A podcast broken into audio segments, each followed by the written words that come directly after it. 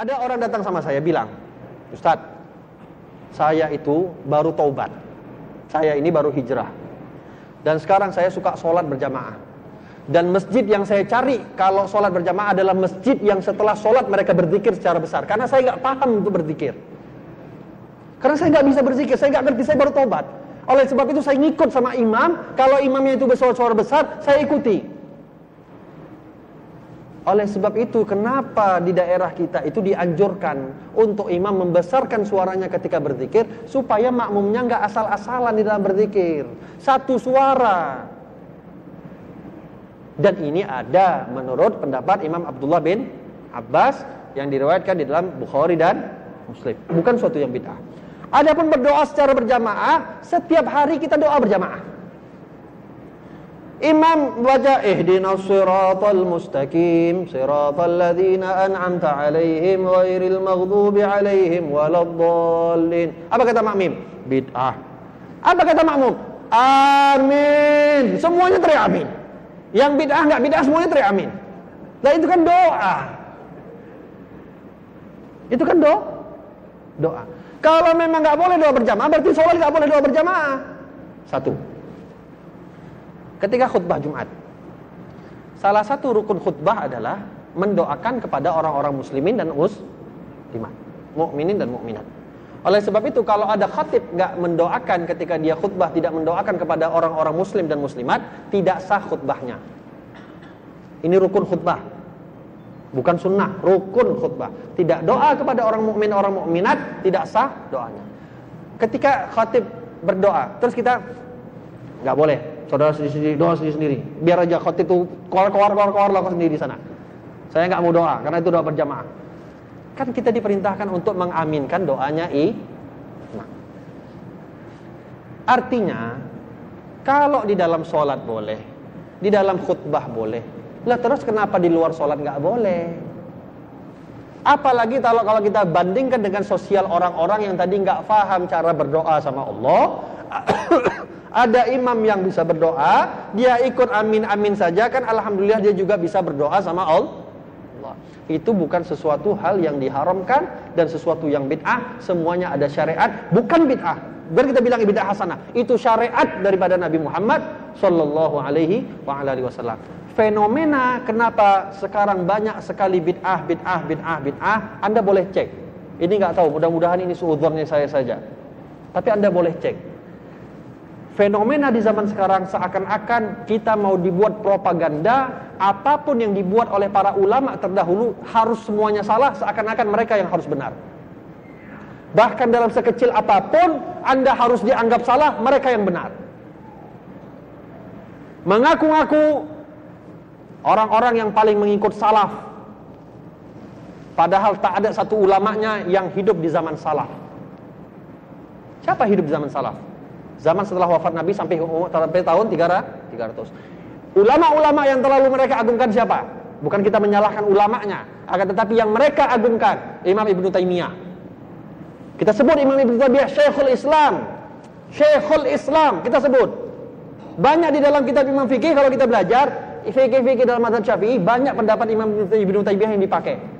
Ada juga beberapa yang bertentangan. Di dalam fikih kita pakai beliau Syekhul Islam. Di dalam bab akidah kita berlepas tangan. Imam Ibnul Qayyim. Ibn Imam Al-Jauzi. Imam Muhammad bin Abdul Wahab.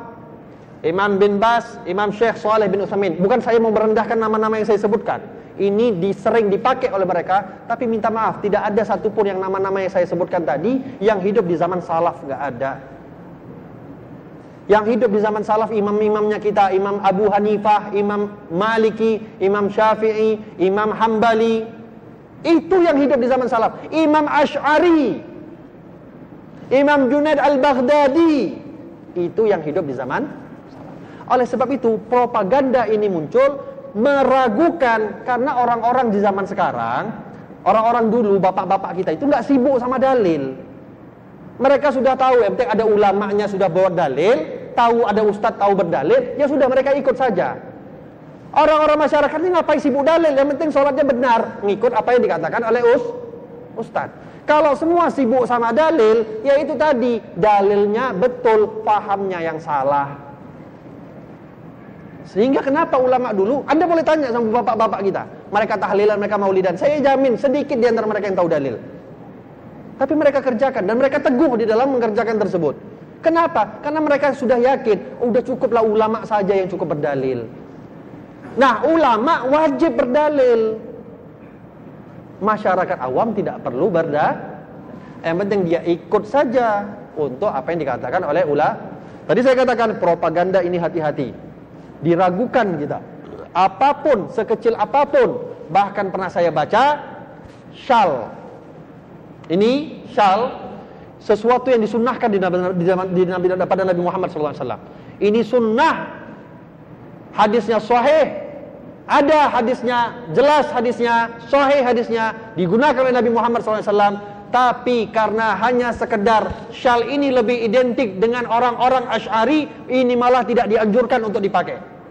Seakan-akan bukan lagi mukhalafah kepada orang kafir, mukhalafah kepada orang Islam sendiri pun itu harus. Ini kan bahaya.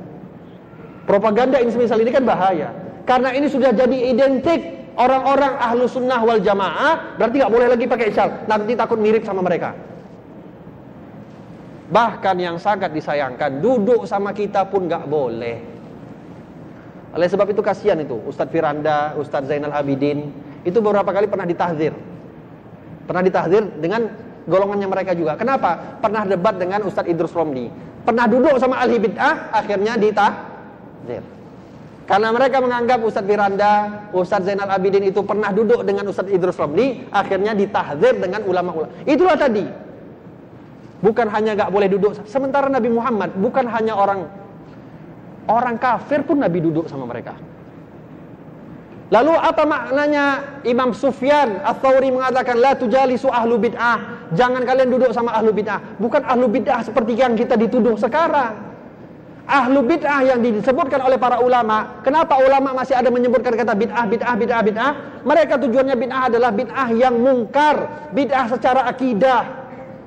Siapa mereka? Itu orang-orang khawarij itu bid'ah. Orang-orang Mu'tazilah itu bid'ah, orang-orang Qadariyah itu bid'ah, orang-orang Jabariyah bid'ah secara akidah. Itu nggak boleh kita duduk sama mereka. Ini sama-sama muslim, sholat sama-sama di al-jihad, nggak boleh duduk. Kalau duduk nanti kafir. Kan la haula wala quwata illa billahil aliyul. Mudah-mudahan Allah kita selam Allah selamatkan kita daripada fitnah-fitnah semisal dijauhkan kita daripada propaganda-propaganda diselamatkan akidah kita. Amin ya rabbal alamin.